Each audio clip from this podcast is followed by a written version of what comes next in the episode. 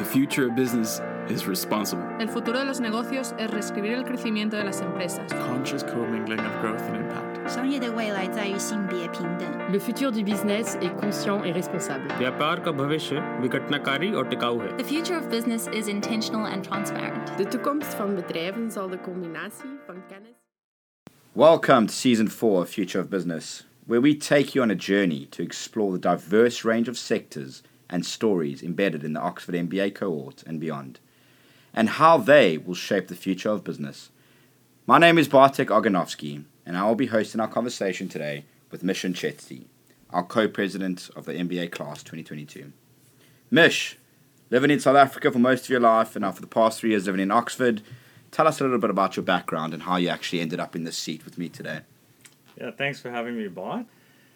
Yeah, proudly South African, as you know. Um, was born in 1985 in, in Durban, South Africa. Uh, my career, I think, was launched with the help of a bursary scheme by EY, Ernst & Young. Um, so studied at the University of Cape Town. I really enjoyed my studies there. And I think just on reflection, I was reflecting on this today uh, with some of our classmates, just how, just how high quality um, the material, the teaching, the lecturing um, was, and the interactions with my peers at the University of Cape Town was. So set me up quite nicely to to engage on a on a world platform um, with confidence. And I think from from the University of Cape Town, I again my career was quite diverse. Um, I was given the opportunity to study uh, the business science program, and again special concession to study three of the business science streams. Um, so finance CA, finance non CA, and economics honors. Um, really grateful that I was given that concession again because it it allowed me that opportunity to really think broadly um, and Yeah, to apply my skills in, in different facets of the business world. Um, interestingly, I think I mentioned I was born in 1985, so I started playing rugby in, in 1994. And uh, in 1995, it was a big, Yeah, uh, big year for us, uh, Mm. winning the, the World Cup. And that, I suppose, it'll be a nice segue to the rest of our conversation, but it made me appreciate the ability of sport, the power of sport to transform society and unite people. No, awesome. And I think that leads on nicely to, I guess, what the topic of our conversation is going to be. So um, it sounds like sports has been a part of your life from a young age. And I think that really can mold an individual into the way of thinking and teamwork and, you know, inclusivity. Um, and I think really why we want to, what we want to focus on today, and for those listening, Mishan's got a really interesting background. He spent a few years working with the Formula One team. Yes, the real, real Formula One team, Mercedes Benz. And um, I guess what we're going to try to focus on today is your journey towards, you know, into the F1, how you got in, some of your cool stories around it, and maybe for all our viewers today, just to give a bit of like how they're trying to transform into this new this new age and new world. So, firstly, I mean, how did you get into Formula One? I mean, that sounds like something that's you know everyone's dream or every person that's interested in its dream. So, tell us a little bit about, about that process. Yeah, so I um, arrived in the UK in August 2018, followed my wife, Rashania, here. Um, she's a medical doctor and was working at Guy's Hospital in central London. Um, and soon after we arrived, she she decided that she'd like to study at the University of Oxford, so she applied to study her MSc in International Health and Tropical Medicine. Um, yeah, she, she got in very soon after application, and our world was thrown into a uh, bit of a whirlwind where, again, I we, we didn't know where when we were leaving, how we were going to get there. We didn't really think past that application stage. Um, and I had had a really a strong relationship with Robert Walters, more especially Helen Swithenbank at Robert Walters. Um, shared the, the good news about Rashania's acceptance into the University of Oxford. Um, hung up the phone and received a call back almost immediately from Helen uh, to ask me whether I'd be looking for a job in Oxford. Wow. I, I, I hadn't even thought that far at that stage, uh, but said, "Yep, I probably will be looking for a job, Helen, and I'll be relying on you to help me." Um, she hung up and literally that afternoon called me and says, "Well, she she knew that I'm a big, big petrol head. She knew that I'm a big sport fan."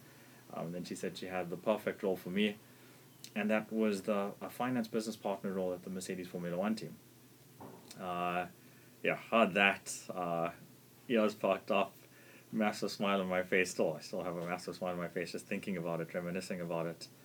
And uh, I wish you could all see the big smile on Mish's face when he's reminiscing on this Formula One back in the day. But yeah, Yeah. that's just just the sentiment overall. I'm, I'm, again so grateful for people like Helen, um, having supported my career. mm, Um, just you know, goosebumps and, and butterflies and stuff thinking about it all, and I guess just so much gratitude for. Had it not been for her, again, wouldn't have ordinarily known about the role. Wouldn't even have been thinking that far. I hadn't had a car at that stage because Rashania and I, my wife and I, were living in central London. Mm. Um, so I had to uh, catch a train from London Bridge Station to uh, Milton Keynes Central.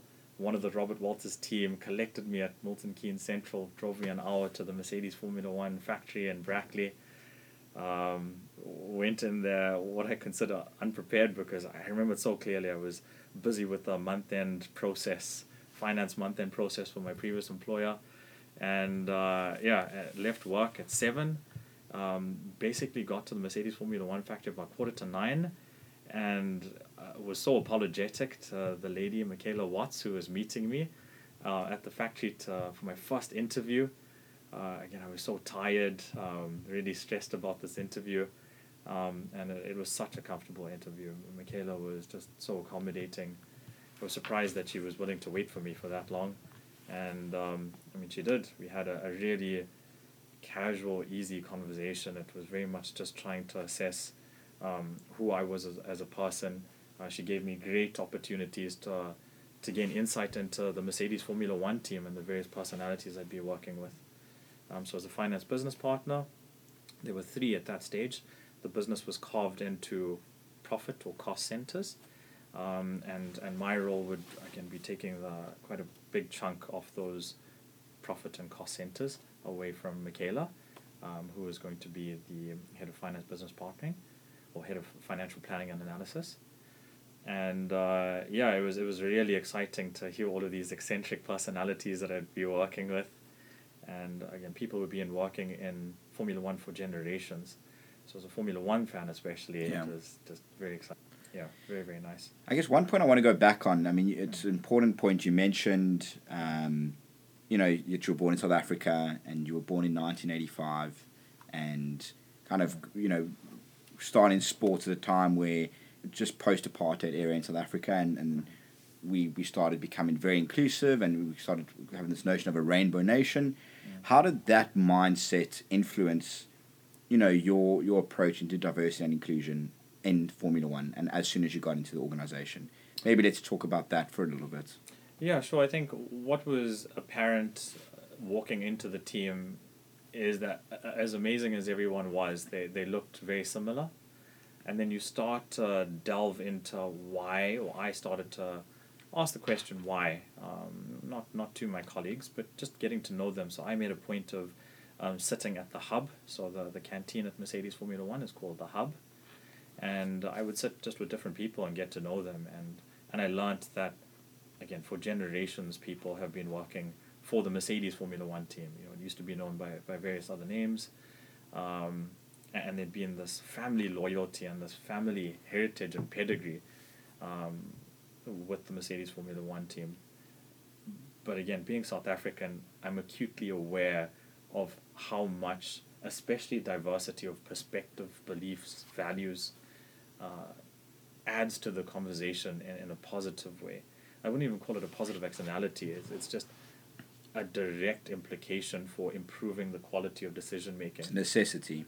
It's a necessity. It's a necessity. And and I wondered, you know, I was I always wondered how how is it that this team then is so successful? They were you know, six times world was it five times world champions at that stage when I entered. Um, you know, how, how is it that you have it was challenging my, my perspective on diversity and inclusion. Do you really need a diverse workforce and diverse perspectives? Um, if Mercedes, AMG, Petronas, Formula One uh, Mm. can continue to win without that demographic, without that diversity. Um, So how did you? I mean, how did you try? I don't really use the word challenge, but how did you try address some of this and bring it up? I mean, in an early in early phase, and we call it DI drives at, at Formula One. How did you you know go through that process? very lucky to have had uh, Lewis creating a lot of tra- traction in the industry, uh, in the world. And for those who aren't sure, Lewis is Lewis Hamilton, the real Lewis Hamilton, not another Lewis that's in the Mercedes team. Yeah, so Lewis Hamilton, um, he, he was again, I think, COVID, um, George Floyd being murdered, uh, just ignited a spark uh, in in many individuals, uh, and grateful. Again, I've been using the word grateful, gratitude words, a lot, but really grateful that it did uh, inspire Lewis to to to drive this cause in, in a very personal way. Um, and then it, it allowed it gave people like me an opening to, to start to to voice these concerns in in a bit more of a comfortable space, if I can call it that. Um, so again, I, I was uh, very vocal in trying to to form or establish the first diversity and inclusion committee, and very lucky that Paul Mills, the HR director, um, a- and Jackie, the talent manager at Mercedes Formula One, were, were very again receptive to hearing this, and it became a topic of conversation. And, and very quickly, we had the first diversity and inclusion committee, and it was again Paul would call me into his office, Jackie would consult, um, and it was it was. Uh, you know, it's, it's cliched, but Formula One is very fast paced. Um, so often conversations are had around the water cooler or in the corridor or in the kitchen Yeah. and, and decisions are made literally on that basis quality decisions so not just haphazard decisions but because people are working so fast um, com- yeah, decisions are made in those environments um, so yeah we we've thought about how we would structure the, the diversity and inclusion committee um, what the purpose would be um, how much power the diversity and inclusion committee would have to influence bigger decisions and from that stemmed this STEM Academy. So it was the Mulberry Schools Trust partnered with the Mercedes Formula One team um, to forge a STEM Academy.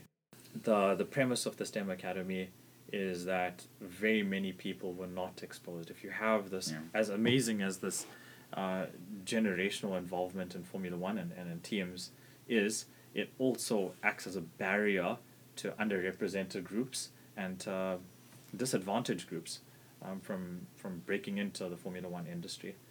Um, so the STEM Academy was a way for the Mercedes Formula One team to give people from the Mulberry Schools Trust, so students from there, um, the opportunity to be exposed to Formula One as mu- as much as um, the the school children at these schools were performing well above the national averages, both academically and in terms of where they positioned themselves in industry um, after they, they graduated and went through the schooling system.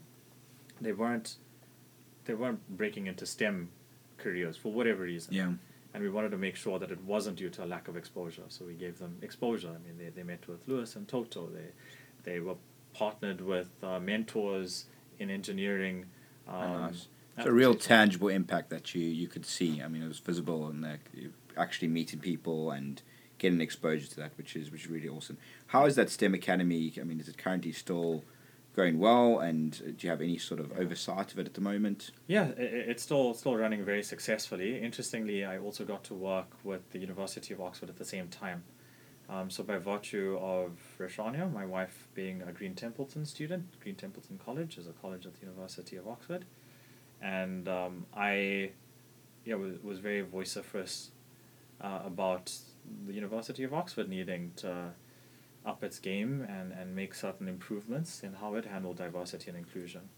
Um, so at the same time that the STEM Academy was initiating and and starting to to engage with the Mulberry Schools Trust, or at least the, the children of the Mulberry Schools Trust, um, I was also trying to work work out why um, kids from underrepresented backgrounds and who performed above average, well above the, the national averages, were not, and despite aspiring to, to enter into Russell Group universities like the University of Oxford, were not breaking into the University of Oxford. Was was it a cultural thing? Was it that interviewers aren't aware that different cultures present differently in interviews? Uh, so, for example, you know, perhaps um, a, a young female from a certain culture doesn't look an older male in the eyes when she talks uh, to him, um, because it's just you know culturally it's it's a show of respect of you know, and um, again, are, are University of Oxford interviewers aware of this and do they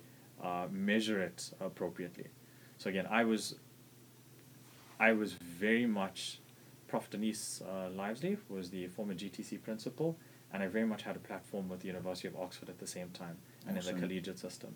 So I, I've been now tracking it since then Yeah. to try to understand what can be done on the receiving end of these uh, school children. So once they've had the exposure in Formula One to what a STEM career means at the pinnacle of engineering Sure. in Formula One, what it means to be a female in, in engineering at Mercedes Formula One, what the different types of engineering or STEM careers. I mean, engineering is not the only. Um, there's also the the sim, uh, the famous Mercedes Formula One sim, uh, most recently Sim Six, um, where you have, I think it's um, 16 projectors projecting as lifelike a, a track environment as you can. Um, you know that that's also engineers um, who operate that, but it's not working with materials as such. It's working to simulate what it means to drive a Formula One car and get a lot of data from that. So exposing um, these these school chil- children, pairing them with mentors, actually taking them through master classes in engineering, and then again, hoping that they then apply to the University of Oxford and, and sister universities. And now my focus has been on when they do apply, how are the systems changing to ensure that they get those acceptance letters, or what are we doing at a university level to ensure that um, they that the interview process helps coach them through um, whatever they need, however they need to improve. Oh, that's that's fascinating to hear. So thanks for that mission. I think it's important to note. I mean, we're sitting we're currently sitting at the Said Business School in the beautiful, you know, embedded in the University of Oxford.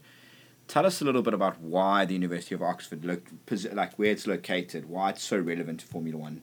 Yeah, so uh, it's just south of Silverstone, the iconic Silverstone uh, racetrack, and just around, I believe it's 30 miles, so in a 30 mile radius of Oxfordshire, you have Mercedes Formula One, Alpine Formula One, which is the former Renault Formula One, Aston Martin Racing, Williams, uh, McLaren, and Red Bull.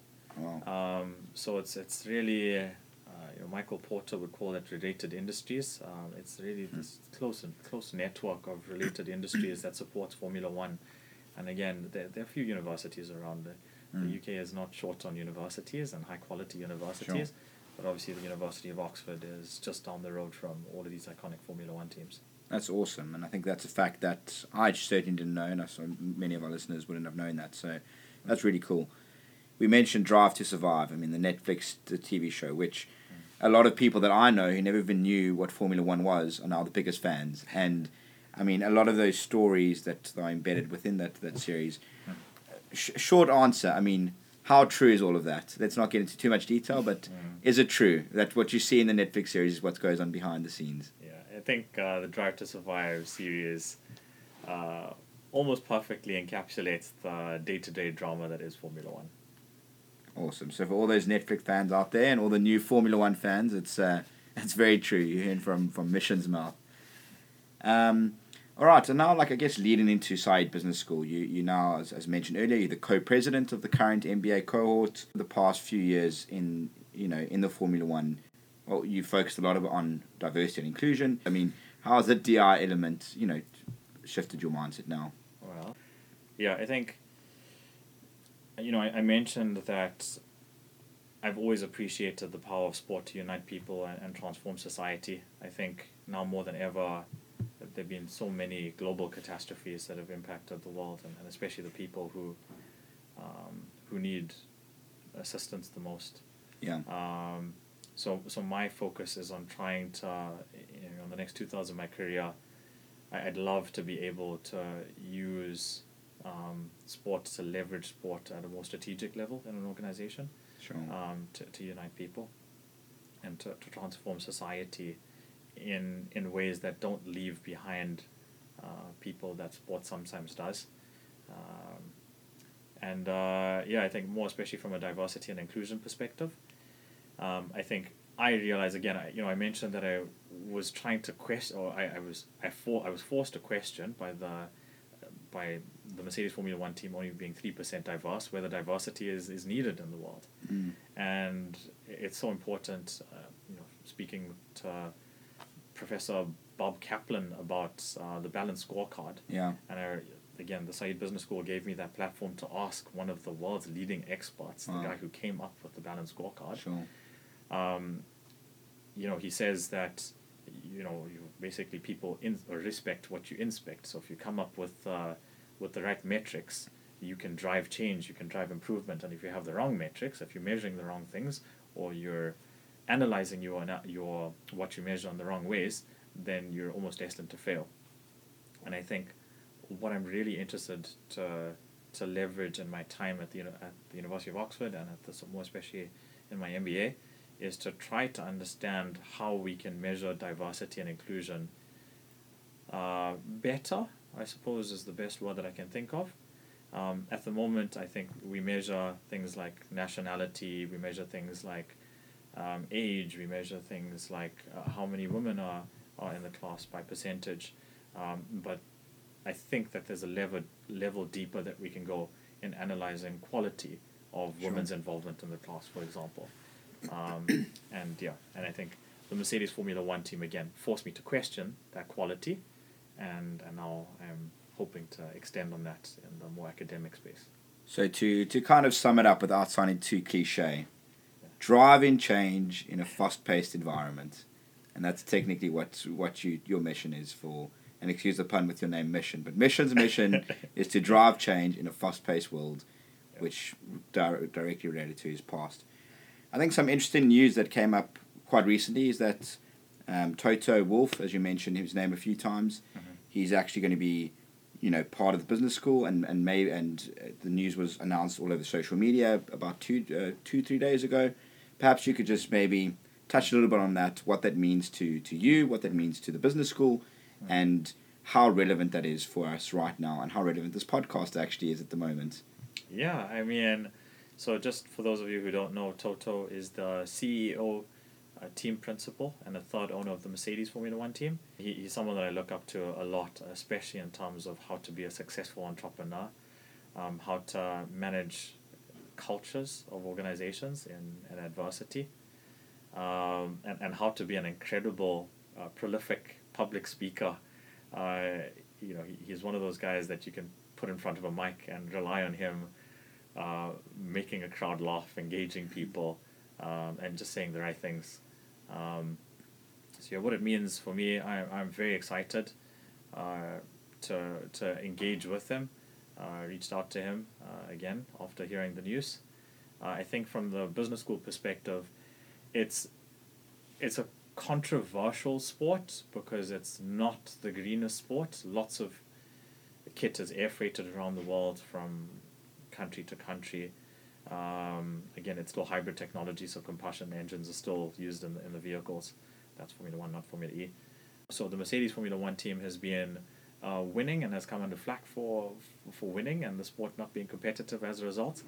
Um, so new financial and technical regulations were uh, instituted at the beginning of 2021 to try to make the sport more uh, exciting. And Toto takes this on. You know, he, he could have been a leader that pushed back against it, but he, he you know he, he embraces challenge. Um, so yes, you know, almost like come at me. You, you want to make Sure. the sport more exciting. I'm all for that. I'm all for uh, great competition. So let's make it more exciting. But we're not. You know, we're gonna uh, do our best to, to put on a good show for fans sure um, who are ultimate consumer, and we're also gonna do ourselves proud in how we compete. So I think that's everything that um, all of us uh, need to hear, uh, especially as MBA students. And I think the past few days, all the SBS uh, MBA students have had this very excited look in their faces, very excited to meet Yeah. Mr. Toto Wolff. And I think what he'll bring to us is really this change in mindset, fast-paced energy, which we all, you know, we all come from a very ambitious, we're all ambitious and want to do as much as we can. And, you know, we're just really excited to hear more of that. So, all right. But yeah, mission, I think that's, that's all we have time for today. I'm really excited to continue this conversation. Maybe just one closing remark that encapsulates your, your message and your mission for, for the next year. Yeah, I think you know, I mentioned how much the world has been through um, over you know just the past few years, and I just would like to implore everyone to I mean, the world needs us now more than ever. I've said it a few times to you, and uh, I, you know, I'd like to implore everyone to think about how we can leave a positive impact, not in the future, but in, in every action that we take and every interaction that we have. Um, so yeah, that that's my closing remark. That's what I hope to do, and aspire to do, um, and uh, more especially for aspiring um, Oxford MBA candidates. It's the place to be. Uh, yeah, it's been such a what are we eight weeks in. Um, it's been an unbelievable eight weeks, and I'd say back yourself. I, I know that I had to receive a lot of encouragement from my wife to even apply. Um, you know, I didn't back myself to get in here, but but now I am here, and I'd say just back yourself to go through the application process, and more especially, uh, to to make the changes that the world needs us to make. Awesome. Fellow listeners, thanks for tuning in today. That's Mishan Chetty, South African living in Oxford, and his drive to succeed. Thank you so much. Thanks, guys. Cheers.